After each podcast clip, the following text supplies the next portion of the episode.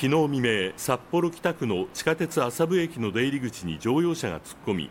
乗っていた男が車を乗り捨て逃げました。この直前男は警察官の職務質問を振り切り車で逃走していて